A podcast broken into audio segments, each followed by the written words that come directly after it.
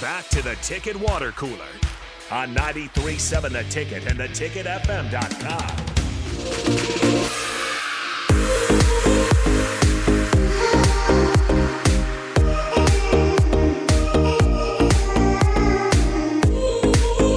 Welcome back to the Ticket Water Cooler here on 93.7 The Ticket. I am Rico, joined by Nick Sainert, here to bring you the final segment of the Ticket Water Cooler before we hop into the happy hour. You'll still get the both of us. We'll just change it up a little bit. Don't know what exactly we're going to talk about, but we'll hit on some things.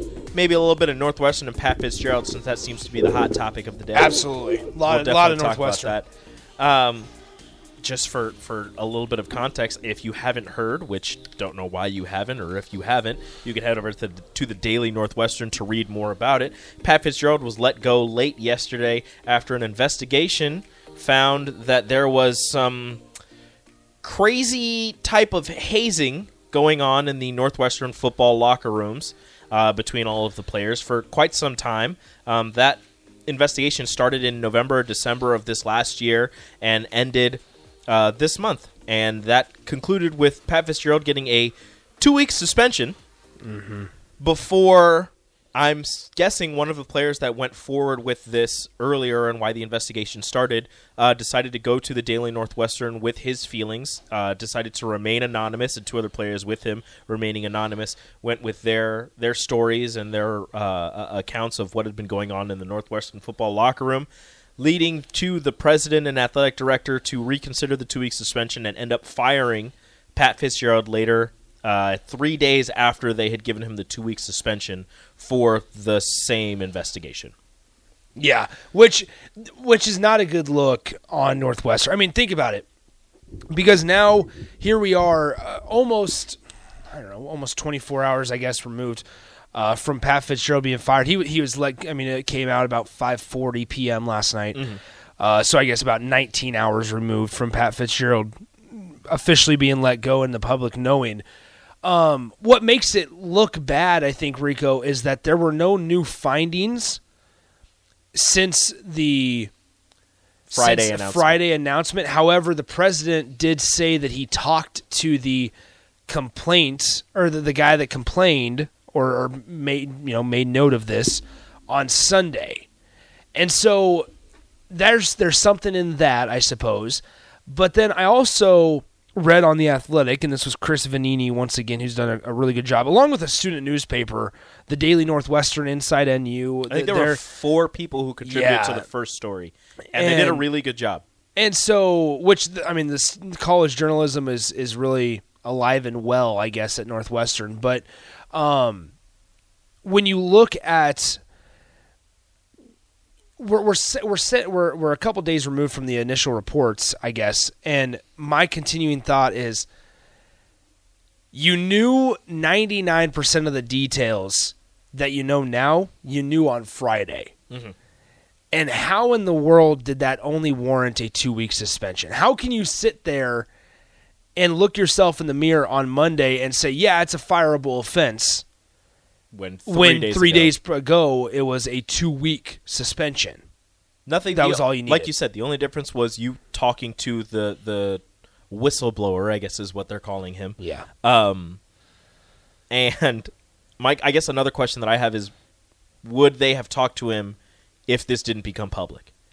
Mm-hmm. Would they, after the investigation and the two week suspension, would they have just wiped their hands clean of it and Yeah. gone on with their lives? And you know, the two weeks goes by and Pat Fitzgerald is back coaching the team, and whatever is happening in the locker room continues to happen. Or since it went public, they're like, okay, maybe we should talk to the guy who brought this to the forefront. And then he explained everything, and, and you thought, oh, I guess this is worse than the report already told me. Yeah, it just I don't seems like under- I just don't continues to get understand. worse. It just continues to get worse. Um, And there's six And- Northwestern faculty members who are asking or demanding that Northwestern make that report public. Well, and, and once again, Rico, whether whether it's it's we talk about it like in Nebraska football on the field, right? Um, unwillingness to release reports or details or anything. Remember, we have not heard outside of a, a, a two-page statement. Nobody has heard from the president, from the athletic director. No, nobody's heard anything.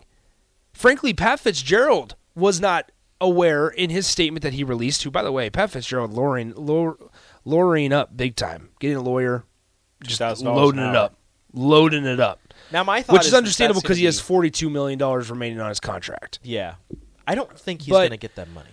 Not all of it, but there's probably a percentage that's going to come out. The class action lawsuits against Northwestern are going going to be uh, astronomically high. They're going to be pretty Um, and, and and if this stuff that everything is ever you know people are reporting on is true, then absolutely they should be astronomically high.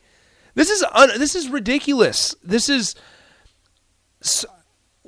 just saying that it's uncalled for doesn't even scratch the surface on how bad it is. And more and more details are going out. The, the I, I don't know. I just read for the first time today about the car wash.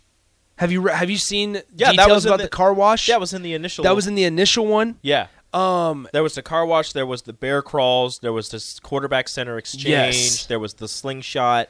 everything. Um, there was the running, the Shrek's list, Shrek's giving, runs giving, Shrek's miss, runs miss, whatever they were called, like all of that. There's the whiteboard. Disgusting. The white. They have pictures of the whiteboard, Yeah. and then one of the players that's coming to the defense of Fitzgerald, who apparently is an anonymous current player, said that Fitzgerald, and this is the part that I I just thought was ridiculous because if this is true, this is even more crazy.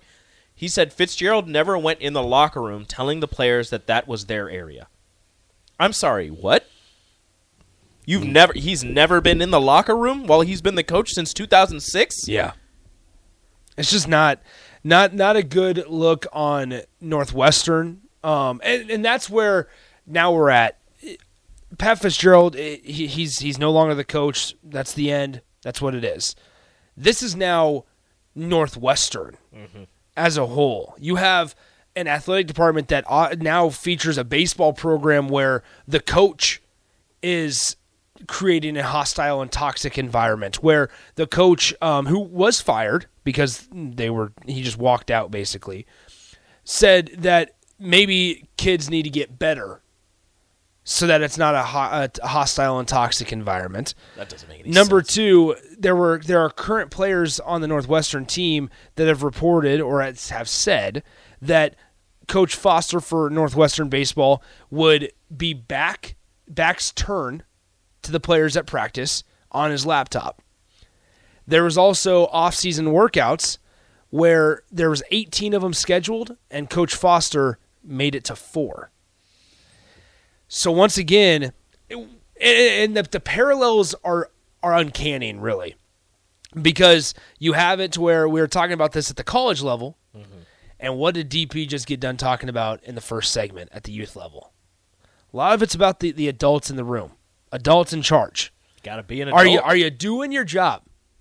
Whether you're getting paid 500 bucks for a summer coaching eight and young- eight and under baseball, or you're getting paid 4.2 million dollars like Bob Huggins is, are you doing your job like you're supposed to? Are you setting a good and, example? And unfortunately, there's a lot of them out there that probably are doing their job really well, but now they get covered up by the ones that aren't.